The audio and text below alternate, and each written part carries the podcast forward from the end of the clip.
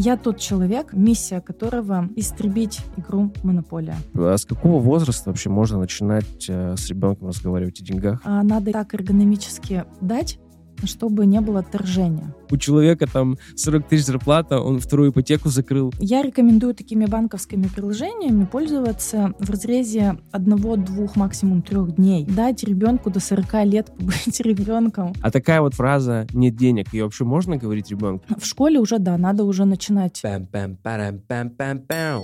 Ну что, давайте начинать. Всем салют. В прошлом эпизоде э, у меня был в гостях детский психолог. Э, у нас очень круто получилось. Ссылка на этот выпуск будет в описании. Обязательно послушайте. Сегодня я хочу частично продолжить э, тему воспитания детей, но хочу поговорить о такой очень интересной теме, о деньгах, о том, как разговаривать с ребенком о деньгах, как доносить какую-то ценность, как зарабатывать, как копить. В общем, будет очень много интересных вопросов сегодня поднято, поэтому тоже обязательно дослушайте до конца. И разговаривать мы сегодня будем с фаундером Академии предпринимательства для детей и взрослых, игропрактиком, инвестором Ольгой Островской. Оля, привет. Спасибо, что пришла. Привет, Алексей. Расскажи, пожалуйста, а с какого возраста вообще можно начинать э, с ребенком разговаривать о деньгах и рассказывать ему, что все не просто так в этой жизни? Вообще всегда это все индивидуально. Я всегда это говорю. Я такую метафору привожу. Знаете, когда дети груднички совсем, и мамы начинают их потихоньку прикармливать. Есть такое понятие пищевой интерес. Это мамы всегда видят, чувствуют, да, и понимают, когда начинать давать еду. И здесь то же самое. А в деньгах должен быть проявлен у ребенка вот денежный интерес. Когда ребенок начинает у родителей просить, а купи мне что-то, либо вообще говорить, а можно я сам куплю, вот тогда стоит начинать ребят знакомить с деньгами. У кого-то это 5 лет, у кого-то 8, бывает и в три года даже дети проявляют интерес. Поэтому за ними необходимо наблюдать. Они должны как-то говорить, что я хочу купить, или как это Да. должно проявляться? Да, да, да. Только когда дети не истерику в магазине устраивают, купи, купи, да, а начинают задавать вопросы, сколько это стоит, а можно я сам на кассе расплачусь? М. Есть дети, которые прям просят, а можно я сам в магазин схожу? То есть вот тогда. С чего начинается вот этот вот этап? То есть мы про что, про что рассказываем? Про, про работу. Сначала э, детей надо познакомить с физическим обличием денег, потому что сейчас в современном мире, когда очень распространены электронные деньги. Почему-то родители думают, что очень удобно ребенку завести карточку и этим пользоваться. Это же современно. Но нет. Если мы хотим научить э, ребенка обращаться с деньгами, надо показать ему, что это такое вообще, что это есть монетки, они есть разного достоинства, есть купюры, и в разной стране они разные, но это уже следующий этап, да. То есть детям их надо дать в руки, чтобы они пощупали их, смогли э, увидеть циферки разные на них, потому что ты удивишься, есть дети у меня в практике десятилетние, которые я просила посчитать, а сколько вот здесь вот сейчас денег. Он брал все купюры, все монетки, начинал просто вот так по порядку. Раз, два, три, четыре, пять. Говорит, вот у меня тут 13 рублей, хотя там их было порядка тысячи. Вот с этого. Знакомство с физическими деньгами. Вот такой тоже интересный момент. Допустим, вот мы познакомились с деньгами, они у него есть. Как-то вот говорить про то, что их ну, там аккумулировать, как ими распоряжаться. Вот этот вот тоже вот интересный момент. Чтобы он понимал, что они не просто так ему там будут приходить откуда-то, а ему нужно как-то понять, что нужно что-то выполнить, какую-то работу, получить за это деньги. Потом ты можешь их сразу же потратить, можешь их отложить и там как-то накопить. Вот этот момент как? Немножко ты здесь заблуждаешься. Есть такой момент, как карманные деньги. Потому что ребенок маленький, особенно мы говорим про 8-10 лет, да, про зарабатывание речь еще не идет. Мгм. Любой психолог скажет о том, что платить ребенку за оценки в школе, за выполнение домашней работы категорически нельзя. Да. Карманные деньги — это те деньги, которые даются ребенку по праву рождения. Мы, родители, принимающие ответственность родить ребенка, должны понимать, что в определенном возрасте мы обязаны будем детям обеспечивать карманные деньги. Мгм. В каком будут количестве они, это уже другой вопрос. Э, Сколько мы можем себе позволить, в какой среде мы живем, да, в каком, на каком уровне. Карманные деньги — это четко определенная сумма, с которой мы ребенком договорились, и они выплачиваются регулярно и вне зависимости от того, насколько ребенок хороший. Мгм. Э, Напроказничал он там что-то М. или что, э, детей нельзя наказывать карманными деньгами. И вот когда у ребенка уже есть поток вот этих денег, можно начинать с ним разговаривать о том, как ими распоряжаться. Это такой больной достаточно вопрос для родителей. Вот я ему дал, он же накупит ерунду, да, и я всегда родителей прошу взять себя в руки и позволить ребенку это сделать. Потому что ерунда бывает разная. Это чаще всего это конфеты какие-то, сладости, игрушки там по уровню карманных денег. И ребенку необходимо получить этот опыт, накупить эту ерунду. Причем я хочу сказать о том, что ерунда ерунда — это понятие относительное. Ну да, так для ведь? ребенка это То есть, может быть важно. Конечно, такая. да не может быть, а это важно. Это очень для него важно. Вот, например, представим ситуацию мужа и жены, да, и муж дает э, жене там какие-то деньги, она что идет покупает? Колготки, помады и всякую ерунду, да, Ну, по его мнению. А для нее это не ерунда, а для нее это ее какие-то жизненные потребности. Мгм, Поэтому несколько месяцев, наверное, мгм. необходимо дать ребенку накупить эту ерунду. Может быть, тогда сумму небольшую давать, чтобы ребенок от этого сладкого ну, просто не лопнул. Ну, да? понятно. И только когда он уже так насытится и поймет, что, блин, классно, у меня есть свои деньги, я могу ими распоряжаться, классно. Это еще тоже а, особенность одна карманных денег, что ребенок сам должен принимать решение, куда он их тратит. Родитель может наставлять, рекомендовать, да, обучать чему-то, но ребенок сам должен принимать решение. И потихонечку мы начинаем подходить к вопросу накопления. Потихонечку, помаленечку, это все я еще раз подчеркну, на физических деньгах должно происходить. Мгм. Родитель начинает а, давать такие зачатки мысли, то, что смотри, вот у тебя сейчас есть 100 рублей, ты вчера купил вот то все пятое, десятое, да, и был счастлив. Насколько ты был счастлив по времени? Вот ты съел конфеты, и сколько твое счастье еще длилось? Слушай, а что ты бы хотел такого, чтобы вот мечта твоя, да, какая-то игрушка, может быть, да, которая стоит не 100 рублей, а уже побольше. Вот смотри, я тебе даю сейчас 10 рублей, ты можешь купить на них мячик-прыгунчик, допустим, а можешь вложить на следующий день, когда мы снова подходим с этими 10 рублями, а мы можем удивиться, что со вчерашних с 10 рублей лежит не 10, а 11, например. Это такая метафора накопления да, сложного процента, когда мы копим деньги ну, в каких-то финансовых инструментах, вкладах там, или еще где-то. И ребенок опять должен решить, он эти 10 рублей тратит на мячик-прыгунчик, либо снова отложит. Через какое-то время там накапливается определенная сумма, и родитель говорит, слушай, ну смотри, ты же накопил, ты можешь купить вот эту классную игрушку. И он идет ее и покупает. И счастлив уже неделю. И в следующий раз снова это повторяется пока однажды родитель говорит, вот ты эту сумму накопил, ты можешь снова пойти вот эту машинку купить. Но если ты продолжишь, то через какое-то время и помочь посчитать, у тебя накупится вот столько, что ты можешь купить себе iPad. Ну, условно, Ну, да, у, у разных детей разные какие-то мечты.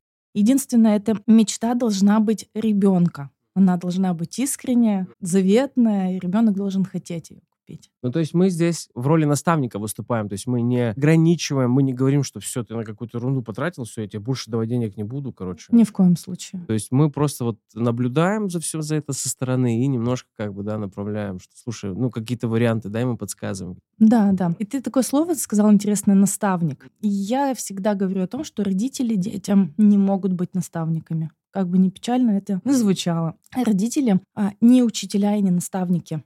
Учителя у нас в школе, Наставники — это те люди, которые чуть-чуть старше детей. Чуть-чуть, я повторюсь, это могут быть взрослые люди, а могут быть какие-нибудь старшеклассники или там соседи по лестничной клетке, которые ребенок интуитивно выбирает и их слушает без сомнений. Родители единственное, что дают ребенку, это установки и линии поведения, которые ребенок считывает. Если мы говорим про деньги, то есть как родители обращаются с деньгами, ребенок это просто считывает и будет делать точно так же. Тоже такой очень интересный момент, потому что если сам родитель неграмотный финансово, то и ребенку тоже он не сможет передать какую-то вот эту ценность денег. Но мы про это еще поговорим чуть позже. А вообще вот этот вот момент, когда ты начинаешь э, ребенку давать карманные деньги, вот это в каком тоже возрасте примерно начинается? Это школа уже или раньше это можно делать? Я придерживаюсь раньшего в- возраста. Э, В садике это не будние дни, на выходной, то есть когда с семьей вы куда-то можете выехать, и ребенку обозначается какая-то сумма, которую ты сегодня можешь потратить. В школе уже, да, надо уже начинать э, давать деньги, потому что ребенок уже больше времени проводит самостоятельно от родителя, там уже и какая-то столовая, да, кафешечка, где он может какие-то булочки купить, сладости. А э, получается, если мы даем деньги ребенку на обед, это должно Нет. быть раз... А, не даем? Нет, это целевые деньги, их не А, нужно и путать. не Деньги да. на проезд, э, на обед, обязательный обед. Это целевые деньги. Я понял. Это абсолютно другая категория. Хорошо. А такая вот фраза «нет денег», ее вообще можно говорить ребенку или нет? Конечно же нет. Я почему-то думал, что это какая-то нормальная история, потому что есть какой-то запрос, и не всегда на этот запрос как бы есть деньги, и ты... Вот, и это важно подчеркивать именно то, что э, сейчас у меня не запланирована трата на эту покупку. И я такой специалист двоякий, да, я с одной стороны четкий такой прагматик в плане посчитать, все распланировать, при этом я и по установкам тоже работаю, и родители очень много негативных ус- установок э, детям впихивают в них. Денег нет, это ну, самая основная, наверное, Да? негативная установка, да, которую дети слышат от своих родителей. То есть мы просто объясняем им, да, что сейчас как бы я не готов тебе купить, потому что у меня есть там ряд других задач. Да, потому что которые- нет запланированной этой покупки. Мгм. И это уже, знаешь, такой достаточно сложный, как выясняется, для современных э, людей, ну вообще, в принципе, для взрослых людей, вопрос личного финансового планирования. Мгм. Когда на счетах могут быть миллионы, Мгм. но вот купить сейчас вот эту конфетку за 100 рублей, нет. Не потому, что у меня нет этих 100 рублей, они есть. У меня нет на эту конфетку, у меня не запланированы. М, Такая достаточно очень важная мысль.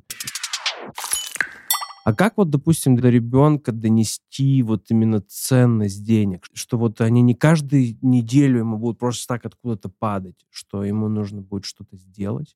Если мы сейчас говорим про то, что говорят многие психологи, и ты только об этом сказала, что э, мы не платим э, за оценки, мы не платим за домашнюю работу, это окей, да, это логично, потому что это то, что они должны делать и, и так. А тогда как э, доносить ценность? Смотри, есть такое небольшое отступление. Есть определенные вот психологические а, моменты. То есть а, психологи говорят, что когда ребенку исполняется там три года, он должен начинать выполнять какую-то одну функцию Мгм. по дому. Допустим, Это обязательная вот его обязанность. Ну да, это уже воспитание. То есть это как Мгм. социум, живущий на Мгм. одной площадке, да, и мы выполняем э, определенные обязанности. По мере роста ребенка ему раз в год эта функция должна пополняться.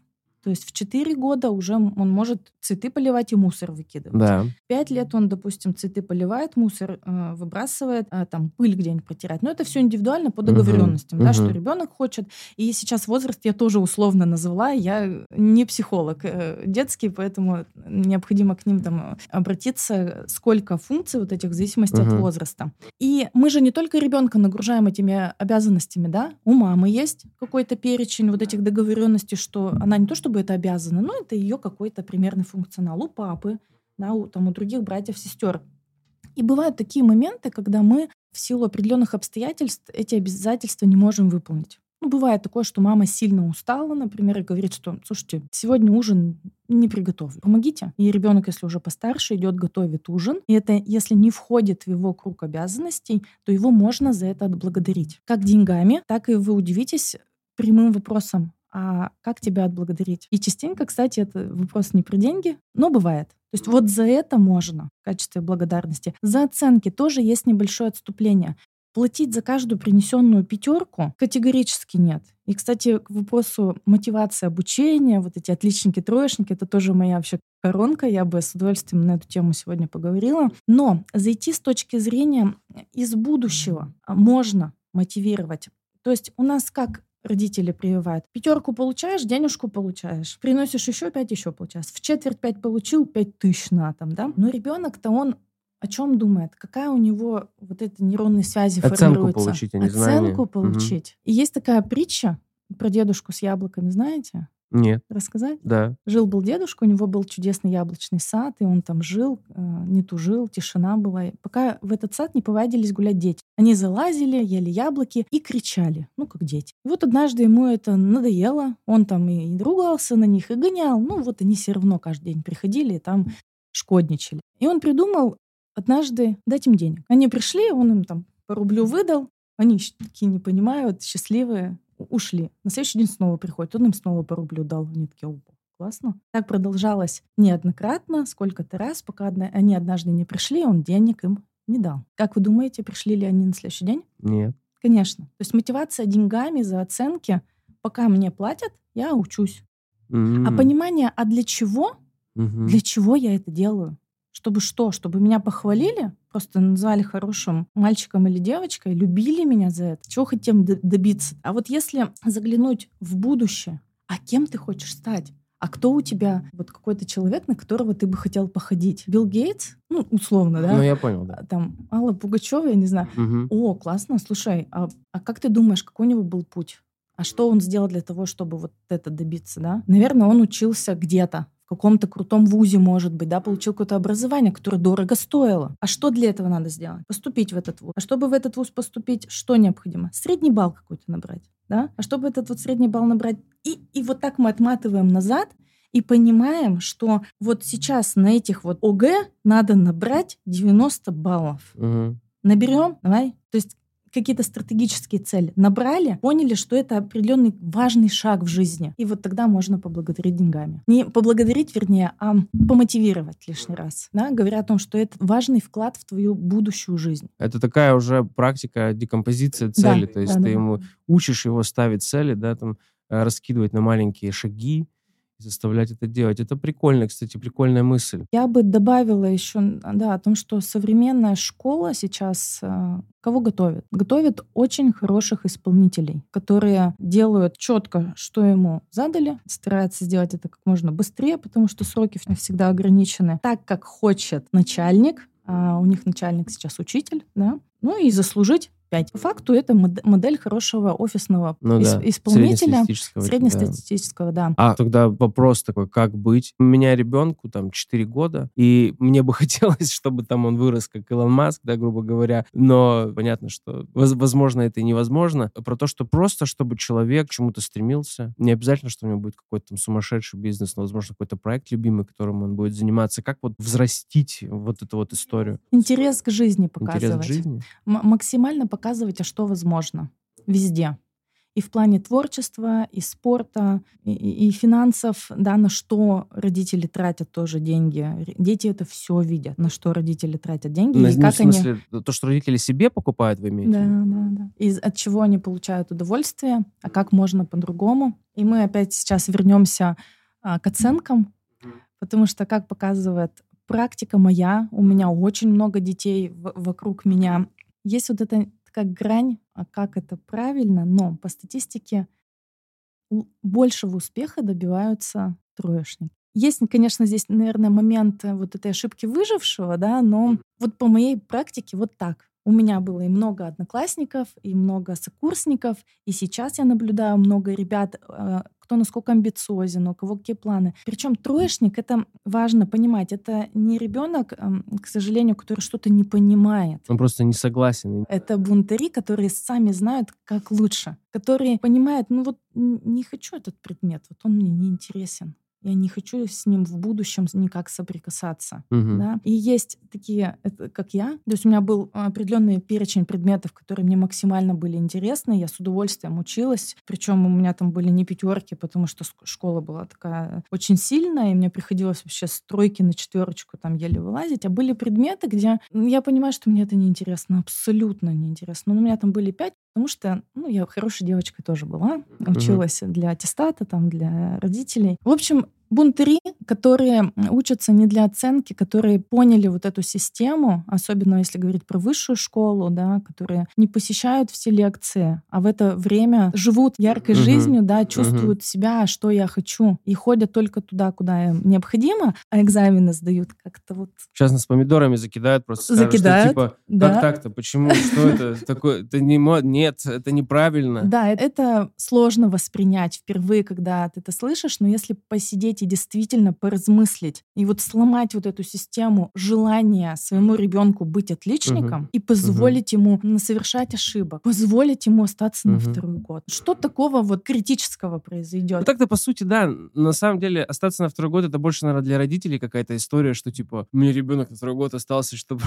Да, это же позор семьи, да. Да, да, да, да, да. Хотя, по большому счету, ну, останется. Понятно, что есть вот эта какая-то грань между бунтарством и хулиганством. Да, да, да. Да, потому что есть реально там совсем уж э, там парни чаще всего, да, которые там и окна в школе бьют. Конечно, это я не поддерживаю. Должен быть уровень достойного воспитания в первую очередь. Воспитание есть, а вот бунтарство это что-то иное. Да, вот именно хочется, чтобы наши слушатели поняли, что есть как бы тонкая грань, да, когда ребенок не просто ленится, да. да, как бы ходить, а просто вот ему, ну, не нравится там либо школа, либо предметы. Да, он понимает, что ему это неинтересно. Да, да, да, да, да. Что не просто так, да я не хочу, чтобы это, это не, не про этот случай. Я просто еще думаю про троечников, то, что я сам вот как бы троечник. Ты всегда думаешь над вариантами, как обойти систему. Ты всегда что-то раскидываешь, думаешь, так, а если сделать так? И ты вот, э, получаешь какие-то другие навыки. То есть у отличников почему? У них есть четкая установка, надо сделать. И они как бы делают, как бы они сидят там, вот это вот все ночами, У зубрят далее. троечников Да. очень развита креативность мышления, Да. коммуникация. А это вот те софты, которые и нужны человеку для того, чтобы идти куда-то вверх, чего-то достигать и достигать того, что он хочет. Потому что вопрос, а что там родители ребенку запланировали, это тоже такой болезненный достаточно вопрос, когда родители советуют, а в какой профильный класс пойти, а в какой вуз поступить, потому что это перспективное какая, какое-то направление. Ну, то есть тут родитель не, не имеет какого-то права голоса? Или, или как, как здесь лучше поступать? Сейчас я начну опять э, закрываться, чтобы меня, в меня не полетели помидоры. Что значит не имеет права? Ну, конечно, он имеет право высказать свою точку зрения, но он обязан дать ребенку принять решение, быть вот не знаю, вольным художником или еще кем-то, позволить ему быть собой, и даже если ребенок совершит ошибку, это его жизнь, и пойти, особенно сейчас в современном мире, переучиться, это вот Согласен, согласен. очень легко. И сейчас вот отматывая немножко время назад, я понимаю, что вариантов просто миллиарды, как может сложиться твоя судьба. И даже если ты не закончил институт, пошел там куда-то работать, пошел учиться в другое место, ты все равно, если ты нормальный парень, ну, там, или девушка, если ты знаешь, чего ты хочешь, ты в любом случае окажешься там, где ты как бы и должен быть. Поэтому мне кажется, что нет, да, ничего страшного, что если ты там пошел туда, бросил, пошел куда-то в другое место. А если поднимать еще статистику э, какого-то успешного предпринимательства, да, если возвращаться к этой теме, вернее, не возвращаться, а начинать ее, да, то средний возраст 40-50 лет. То есть до 40 лет мы находимся в таком каком-то поиске и работы и в найме тоже, да, и каких-то самозанятости или еще чего-то. И только в 40-50 лет можно говорить уже об организации чего-то интересного, потому что там и опыт, и жизненный появляется огромный, и знания накопленные от различных обучений. Поэтому дать ребенку до 40 лет побыть ребенком, А с ребенком вот можно в каком-то вот э, таком возрасте, более э, юном, как-то играть в предпринимателя и показывать ему, что есть и такой вот способ зарабатывания денег? Ну вот в этом мы играем в моей школе Академии предпринимательства. Уже с 6 лет мы начинаем не то чтобы про предпринимателя, а про софты. То есть с 6 до 9 лет это все, что касаемо самопрезентации, уверенности, финансовой грамотности, тайм-менеджмента, коммуникациям, работы в команде. Это все, что важно да, предпринимателю. И уже с 10 лет мы начинаем играться уже по-серьезному. Что там финансовую модель составлять, вот эти все вещи, маркетинговые стратегии? Да, на третьем году обучения уже, да, уже собственные проекты, защиты. То есть я вспоминаю свой институт. Я училась пять лет в экономическом факультете, и в конце пятилетнего срока обучения защищала диплом. Так вот, у меня сейчас дети его пишут за год, защищают эти же проекты. Они могут это сделать как на бумаге, понимая полностью вот весь процесс а, с нуля, с выработки идеи, своей собственной и до реализации. э, Кому я буду продавать, за сколько, где, вот вот это все. При желании это можно выполнить все в жизни. Прикольно. То есть не только изучать это и делать на бумаге, но и каждый шаг идти параллельно совершать на практике. Офигенно. Очень круто показывать детям, потому что когда мы росли, у нас же не было подобных школ, и там, ну, то как-то сам додумывался до этого. Да, мы развивали шо, мягкие шо... навыки, кто как мог. Кто... Да, да, да, кто как мог. А сейчас есть какие-то специализированные школы, преподаватели, которые могут донести грамотным языком. К тому же вы сказали, что если э, родителю сложно до своего ребенка доносить эти все смыслы. Невозможно. Невозможно даже. Не является родитель наставником. Это очень печально, но это так.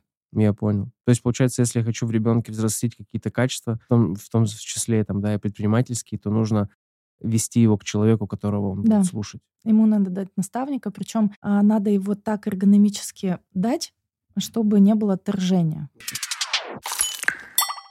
Очень важные мысли, очень нравится мне, как у нас э, течет диалог. Давай немножко тогда поговорим про взрослых. Какие установки есть у взрослых, которые передаются детям по наследству и мешают потом в дальнейшем двигаться? И как всего этого избежать? Ну, про нет денег практике, мы поговорили уже. Да, нет денег. По практике основной пул таких установок, которые я слышу, это что деньги это грязно как-то, да, что большие деньги только это воровство, да, как какие-то нечестные пути. И страх больших денег есть у людей. Это, скорее всего, это вот еще из тех вот стародавних времен э, течет, э, у кого там в роду было раскулачивание, да, или что-то похожее, когда либо вот в 90-х, да, у нас э, есть практика, наши родители многие теряли деньги, и вот этот страх и, иметь где-то какую-то кубышечку, да, он передается и детям в том числе.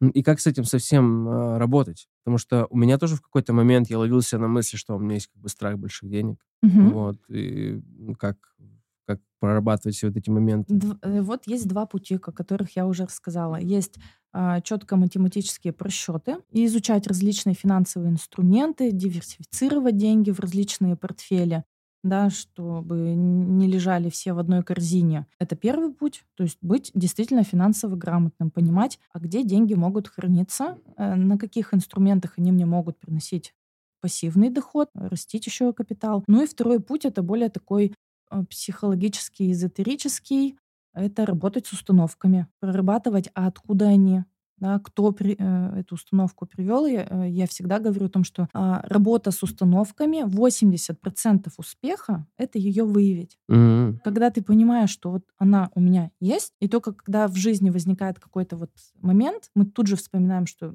это же моя установка, это очень помогает идти уже по какому-то иному сценарию жизни. Ну, у меня примерно так и было, потому что я тут такой тоже осознал для себя, что у меня есть вот этот страх больших денег, и я потом там, ну, типа, стоп. История про то, что большие деньги только воруются, да, согласен. Я слышал от родителей такую фразу, но я как-то для себя понял, тоже с годами, почитав какие-то биографии каких-то людей, посмотря бизнес-истории, понял, что нет. Вот. Еще есть установка, что деньги зарабатываются тяжелым трудом. Да, да, да, тоже такое. Еще очень не только трансляции родителей, но и многие э, фольклор наш э, это прививает на тему «без труда не вытянешь mm. рыбку из пруда». Mm-hmm. Я сейчас не говорю о том, что вот мы тут вообще должны лежать и ничего да, не делать, в только там зарабатывать, да, как модно сейчас говорить. Да, дышать там всякими частями тела, да, и э, какие-то читать аффирмации. Сейчас нет ни в коем случае, но о том, что деньги зарабатываются тяжело, то есть настраивая э, детей там пахать э, с 8 там, до 8 угу. где-то там и страдать от этого, угу. да, совершенно не нужно. Даже бывает, ты в жизни встречаешь людей, которые говорят о том, что мне надо 4 дня поработать без сна, чтобы там заработать денег, и это типа нормально. И ты такой думаешь, да ну нет, вроде бы. Да даже еще как ребенок будет к работе относиться, это тоже важно. Тут даже не про деньги. Когда ребенок понимает, что деньги зарабатываются тяжело, это значит, ну, работу будем воспринимать как что-то, как каторгу какую-то, да. да, даже если там вот картины он будет рисовать. Есть такое. Я э, слышал такую мысль, хочу с тобой о ней поговорить. Бедный человек может быть с деньгами, а богатый человек может быть без денег. Да. Вот ты как э, можешь э, вообще вот эту мысль раскрыть? Очень ярко. Действительно, вопрос богатства для каждого тоже он же индивидуальный. Угу. Если мы говорим про накопление, то действительно у меня в практике, в моей вот среди клиентов, кейсы я не буду рассказывать, Мгм. да, это тайна. Ладно, Да. хорошо. Вот, но действительно, если мы берем, например, человека с доходом там, 1040 в месяц, и у него может быть э, капитал, который ему там при- приносит там пассивного 5000 рублей, и он продолжает систематически деньги откладывать и радоваться тому, что у него есть. А есть там с доходами по миллиону в месяц, и все вот так вот улетает куда-то непон- непонятно, и накоплений ноль. Есть такое, да? Значит, получается, что типа богатство это ну про мышление и про умение распоряжаться типа деньгами. Потому что есть вот эти шутки знаменитые про то, что, знаешь, у человека там 40 тысяч зарплата, он вторую ипотеку закрыл, Да, машину купил. да, да. И ты такой думаешь, блин, come on, я типа ну больше зарабатываю, Да. но у меня нету А всего. На этого». мастер-классе э, для родителей, когда мы рассказываем про личные финансовые планы, как это важно, Мгм. и у меня вообще есть мой авторский продукт вот этой таблицы, как ее вести, для того, чтобы было все наглядно, понятно, четко. Я такие примеры привожу. По-любому у каждого из нас есть там друг или подружка, которую вот зовешь куда-нибудь, там, пошли, там, не знаю, в баню, в кафе посидим. И она говорит, «Э, слушай, денег нет. А потом ты смотришь, через неделю она в Турции отдыхает. Да. И ты такой, блин, да как так-то? Ты же вот, то есть ты мне врешь, да, что у тебя денег там на кофе нет. А на самом-то деле вот эта вот там, условная Лена, да, которая Мгм. тебе говорит, что у меня нет вот на баню денег, а в Турции она Мгм. поехала, она ни в коем случае не врет. Она просто финансово грамотная. То есть либо она это делает, превосходя себя, да, да, и планирует, сидит, а кому-то это, блин, прям дано. Потому что у нас есть либо в голове, либо где-то на бумаге должны быть условные копилочки, в которых лежат деньги на то, на сё, на пятое, на десятое. И когда она говорит, что у меня нет денег Ну, у нее на баню, на баню. у нее на бане. Это мы опять возвращаемся Да, к да, тому вопросу с ребенком, да, что денег нет. Тогда такой вопрос. Можешь ли ты дать э, какой-то совет, как ну, аккумулировать средства, чтобы мы такие немножко, дослушав этот подкаст, такие, блин, ну ладно, давай попробуем сделать вот это, посмотрим, что будет. Ну, как не обязательно всех секретов раскрывать, но просто то, что мы можем завтра уже интегрировать в свою жизнь. Слушай, ты знаешь, э, прям э, рекомендовать, куда инвестировать. Не, не, не Я про не инвестиции могу. говорю, а про, вот, про, вот именно про распоряжаться деньгами, да, что вот э, как, зарабатывая какие-то небольшие деньги, ну, ну, какие-то достигать каких-то финансовых целей, там, и покупать какие-то большие Секретов штуки. никаких нет. Он один и вообще не секрет. И я думаю, что все это знают, только по каким-то причинам это не делают. Мгм. Это систематически откладывать денежные средства в копилочку. Это, ну, люб- любые суммы могут быть или это Любая комфортная сумма Мгм. денег. Я, кстати, недавно вот в соцсетях разместила пост на тему почему для какого-то человека условный там сотовый телефон современный, да, который на прилавке лежит, допустим, за 100 тысяч рублей, почему для кого-то в покупку он выходит в 90, а для кого-то в 130? Есть такое. И как это сделать? То есть э, возьмем какого-то условного а, Андрея, да, который решил купить вот новенький iPhone. Мгм. Э, В первой вселенной он идет и открывает кредит на 100 Мгм. тысяч рублей, и в течение двух лет там в дальнейшем выплачивает по 5 тысяч, комфортно ему, допустим, да. В итоге, выплачивая тело и проценты, у него выходит сумма в 130 тысяч. Мгм. Да? А если бы этот Андрей э, вовремя узнал, что такое личное финансовое планирование, да, Мгм. и уже в каком-то определенном возрасте не на телефон, А а просто. просто. откладывал деньги, да, то в этот же день ему этот телефон обошелся в 90, потому что проценты работают и в обратную сторону, да, когда Мгм. деньги аккумулируются на счетах, они приносят пассивный Так что доход. поняли, ребята, вот мо- мотайте на усы, как можно э, распоряжаться деньгами, при этом не переплачивая. Да, еще в плане накопительства есть а, момент в зависимости от возраста. Еще важно, есть, кстати, э, в, ка- в какой-то стране, в европейских, тоже это слышала такую э, теорию, есть комфортное накопительство и агрессивное. Мгм. И я приверженец а, с- вот этой системы агрессивного накопления. И своим ребятам в школе я об этом неоднократно говорю, о том, что пока вы молодые, пока у вас нет обязательств Мгм. по оплатам, Мгм. вы живете у родителей, вы кушаете еду у родителей, да, Мгм. То агрессивно накапливайте деньги для того, чтобы... Ну, что значит агрессивно? Ну, да? понятно, Не всё, зло, что есть, а условно, да, условно все, да. что Мгм. есть. То есть пошел, там, потребности закрыл, да, понятно, что не надо тут вот э, пояс затянуть на себе, Мгм. да, и не жить. Ну. Нет, но максимальную сумму откладывать для того, чтобы в 18 лет Мгм. уже было и где жить, и на чем ездить, и уже тот капитал, который позволит иметь даже пассивный доход хороший, на который можно будет жить. А как вот быть людям, допустим, у которых долгов очень много? Слушай, ну это уже такая Отдельная отдельная тема. история, вопросы, как ты туда залез. Сначала надо оттуда вылезти. Мгм. Начинается все с анализа доходов и расходов, с сведения бюджета. Ты удивишься, но вот среди моего всего пула людей, с которыми я общаюсь, взрослых людей, Мгм. наверное, человека 3-4 ведут свой бюджет. То есть они Мгм. знают, сколько они получили в месяц, куда они потратили, сколько у них вот остается. И эти 3-4 человека, предположи, кто они? Финансовый советник. Никто не ведет. Алексей, ведешь бюджет свой? Ну, как сказать, нет. Я раньше записывал свои траты, а сейчас нет. Но я не делаю это по причине той, что э, я могу посмотреть же сейчас во всех приложениях банковских вот отчет за месяц. Так себе история, я тебе скажу. Почему? А, Я рекомендую такими банковскими приложениями пользоваться в разрезе одного-двух, максимум трех дней. М, для того, чтобы однажды там прийти и занести эти данные в свою Excel-таблицу, которая а, сделана под тебя. Мгм. Потому что банковское приложение, оно делает разбивку по, По категориям. категориям, Да. ту, которую ему нужно, м, вот, а ты э, можешь сделать им индивидуально. Потому что когда ты идешь в продуктовый магазин, например, да, и покупаешь продукты, мгм, там же что ты еще можешь купить Мгм. интересного? Сигареты мгм, и еще какие-то допики. ага. А, Банковское приложение это все сосчитает в продукты, а родителю важно однажды сесть и посмотреть, а сколько же я трачу На сигареты. на самые сигареты.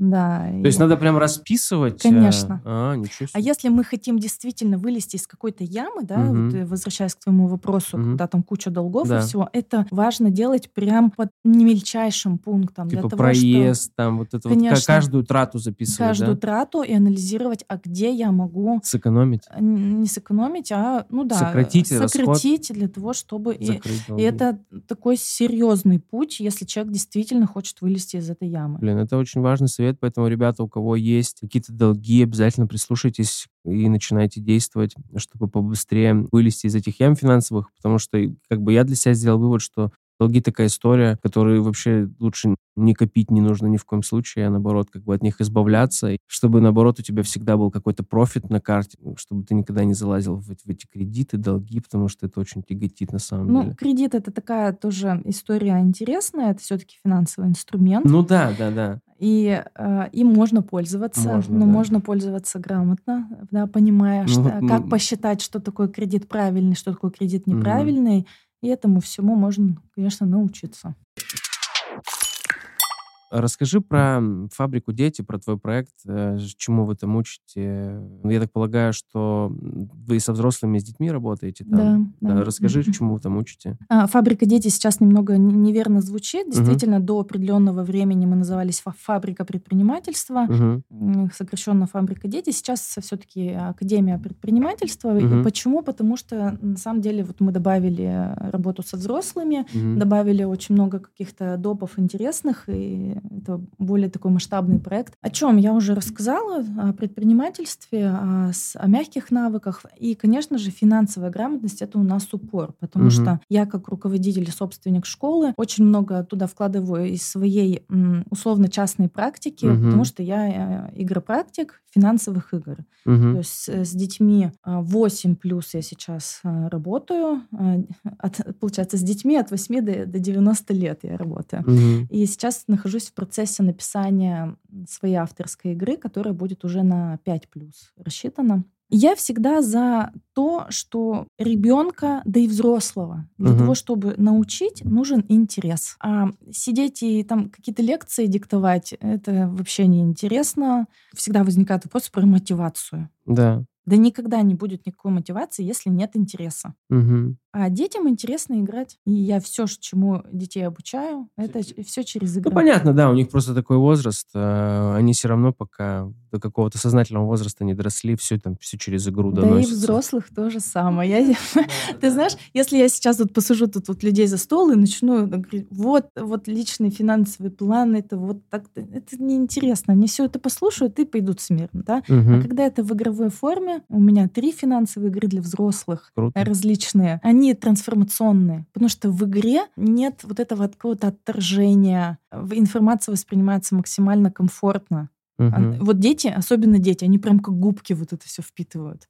Это так классно. Прикольно. А сколько игра примерно по времени идет? От возраста зависит. Ну, для э, взрослых. например. А для взрослых эм, от двух до 11 часов. Вот у меня Ого. в практике было, да, у меня одна группа, играли мы а, 11 часов. Я летала в Москву специально на, на, на группу. И мы играли прям до последнего, что мне уже надо было в аэропорт ехать. Нифига. 11 часов, да. А есть какая-то игра, где можно и с детьми, и взрос- взрослыми играть? Да, да. Ну, круто. А есть какая-то игра, ну, может быть, ты, ты посоветуешь, в которую можно играть, допустим, без тебя? Например, дома семья собралась, и они такие, типа, «А давайте в финансовую игру Ам, поиграем. Э, Смотри, можно, а, но я всегда задам вопрос, а зачем? Потому что финансовая игра хорошая, это все-таки обучающий инструмент. И важно этим инструментом грамотно пользоваться. И практик, э, ведущий игру, он же сидит не для того, чтобы переход хода, э, э, Алексей, кидай кубик, Да, да, э, да. следующий, он да? ведет, да. Конечно, практик, он создает поле игровое Мгм. для того, чтобы каждый получил результат, чтобы группа получила результат. Каждая игра, она индивидуальная строится, правила меняются прям тут и сейчас. Вот. Игры, когда ты ходишь регулярно играешь, у меня какие слушай, было же по-другому, а там было по-другому, там какой-то, конечно. Потому что финансовая игра, она олицетворяет жизнь. Мгм. В жизни никогда не прописан сценарий Ну да. заранее, да. Нам никогда никто не приходит в жизни, не рассказывает, слушай, ты вот тогда-то вот с тем-то столкнешься, и вот там надо будет такое вот решение принять, да, мы же живем, и так игра складывается. И складывается она, потому что есть практик, который вот это поле создает. Если возвращаться к каким-то играм, чтобы купить и дома поиграть с семьей, да, я могу порекомендовать, да, при этом я уже свое мнение высказала, Мгм. да, о том, что играть лучше с практиком. Я тот человек, миссия которого истребить использование игру «Монополия». Когда ко мне приходят э, впе- впервые какая-то семья, там, да, дети, и я всегда задаю вопрос, есть ли у вас какой-то опыт, зная заранее ответ, я всегда знаю, что мне люди от- от- ответят, да, есть, какую же игру «Монополия». Я объясняю, почему надо вот прям сегодня прийти и вот Выбросить. выбросить, сжечь, я не знаю, там, А почему а- она, ну, наоборот, какие-то э, навыки ненужные? Да, э, Ой, это отдельная тема моя, очень интересная, давай как кор- про кракня, коро- как- коротко. Коротко, есть Да. игры такой в нолик, чтобы Ага. просто пр- потратить время Ага. весело. Есть игры обучающие, Да. а есть игры плохие, которые учат плохому. Так вот, монополия оттуда. И я, если честно, не знаю еще других каких-то игр, которые действительно учат плохому. Как раз про все финансовые установки, о которых мы разговаривали в начале, Мгм. это монополия, Ничего себе. которую кто-то, как это сказать, впитал, Мгм. на- наигравшись в детстве. Поэтому, если не хотим потом, чтобы наши дети ходили к психологу и открывали свой э, там, какой-то финансовый потолок, пробивали там, да, и шли в жизнь и не боялись чего-то, то надо перестать. Никогда не думал, что какая-то игра Монополия может нанести травму психологического не- не- характера. Нет, не травму, нет, не травму, установки. А, установка. Это разные вещи. Мгм. А то есть там механика игры тогда построена? что? Механика игры построена так, результат игры зависит от Мгм. очередности хода. Да. Скажи мне, ты когда за- заходишь в монополию и начинаешь играть, ну, как бы тебе выпадает, что ты последний ходишь. Мгм. Все, судьба прописана. М. И ребенок подрастающий, выходящий в взрослую жизнь, какая у него установка? А Установка. нафига мне сейчас что-то делать, если до меня было дофига людей, которые уже открыли какие-то бизнесы, уже чего-то там достигли? А зачем мне вообще чего-то там, если я априори как бы тут вот лузер? М. Твой финансовый результат зависит от хода другого игрока. Мгм. А как это про, про жизнь? Цель игры по факту затопить других. Какая установка у детей возникает? Потому что что бы я ни делал, все вокруг враги, и Мгм. меня попытаются обидеть, обанкротить, а, деньги отжать. Мгм. Правильная финансовая игра всегда про личные деньги. Мгм. Никогда в финансовой игре не должно быть влияния на других игроков. Мгм. Поэтому финансовую игру можно даже в одного играть. М, Ничего себе. И особенно для взрослых там очень много всяких э, бывает открытий. Это совершенно другая игра. Игра в одного и в, ком- э, в компании абсолютно разные игры, они по-разному интересные. Давай как-то закончим позитивно, потому что про монополию не так пошло, как я планировал. Надо начать э, понимать, что деньги — это всего лишь энергия для э, достижения наших каких-то интересных целей, желаний. И для того, чтобы их иметь легче, достаточно деньгами распоряжаться, их считать и планировать. И у всех это все получится, потому что здесь нет никакой высшей математики и сакральных знаний. Абсолютно. Это могут сделать все, и все могут стать инвесторами. Супер. А, ребят, в общем, э, вот такой э, выпуск у нас получился. Все ссылки на школу э, Ольги, Академию предпринимательства, на ее личный аккаунт я оставлю в описании. Если вы захотите поиграть, если вы захотите изучить, э, чем занимается Ольга, вы можете, конечно же, это сделать. Ссылки на мои соцсети э, будут в описании. Если вам понравился выпуск, э, вы просто можете поставить лайк в Яндекс Музыке, подписаться на Apple подкастах, оставить какой-то комментарий. Это поможет мне в продвижении. Ну все, увидимся в эфире. Пока-пока.